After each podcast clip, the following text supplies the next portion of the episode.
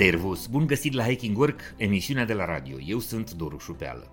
Găsește aici informații valoroase și idei serioase pentru oamenii harnici, ca să mergem cu toții la serviciu, nu la scârbiciu. Tot mai mulți recrutori și manageri îmi spun că le este foarte greu să atragă tinerii pentru a munci în companiile lor. Iar când reușesc să-i angajeze, se trezesc foarte repede că proaspeții juniori nu sunt foarte fericiți cu ce fac și vor să schimbe foarte repede rolul sau chiar angajatorul. Este un fenomen real, de tot mai mare amploare și nu este unul local, ci global. Cum ar trebui să ne raportăm la această situație? Ce este de făcut concret? Putem spera la o schimbare de mentalitate și comportament în rândul tinerilor? Sau este cazul să ne schimbăm noi, angajatorii și managerii? Greu de dat un răspuns complet și general. Sigur că dacă piața muncii nu va mai fi atât de favorabilă candidaților și cererea de forță de muncă va fi aproximativ egală cu oferta, este posibil ca volatilitatea și pretențiile tinerilor să se mai domolească.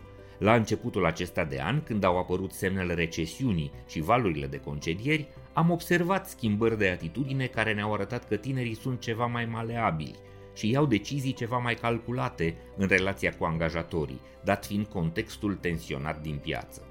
Însă avantajele contextuale ale angajatorilor nu trebuie privite ca o rezolvare durabilă și solidă a situației, pentru că, dincolo de comportamentul ceva mai așezat și mai răbdător al tinerilor, nevoile, așteptările și prioritățile lor rămân aceleași și vor exploda din nou când piața se va calma. Și fix când o să ieșim din tensiunea recesiunii și o să ne pregătim entuziaști de expansiune, iar o să ne pomenim ca manageri și recrutori că nu avem cu cine să facem treabă, fiindcă juniorii iar au alte planuri decât angajatorii lor. Astfel că singura soluție durabilă este să înțelegem în mod real mentalitatea, valorile și așteptările tinerilor și să încercăm cât putem de tare să răspundem acestor cerințe. 87% dintre tinerii din generația Z sunt gata să renunțe la locul de muncă actual în favoarea unui angajator cu valori similare lor, spun datele unui studiu efectuat recent de LinkedIn la care au participat respondenți din Marea Britanie, Franța, Germania și Irlanda. Această tendință poate fi observată și la mileniali, care pun și ei foarte mult accent pe sens și scop în munca lor. Dar se pare că învață de la colegilor mai tineri cum să-și sublinieze tot mai ferm cerințele nenegociabile în materie de cultură organizațională și climat. Pentru 60% dintre angajații tineri, valorile manifestate ale companiei constituie un deal breaker, iar 55% dintre ei nu s-ar lăsa înduplecat să lucreze pentru o companie care acționează în contradicție cu valorile lor personale, nici dacă ar primi o mărire salarială considerabilă.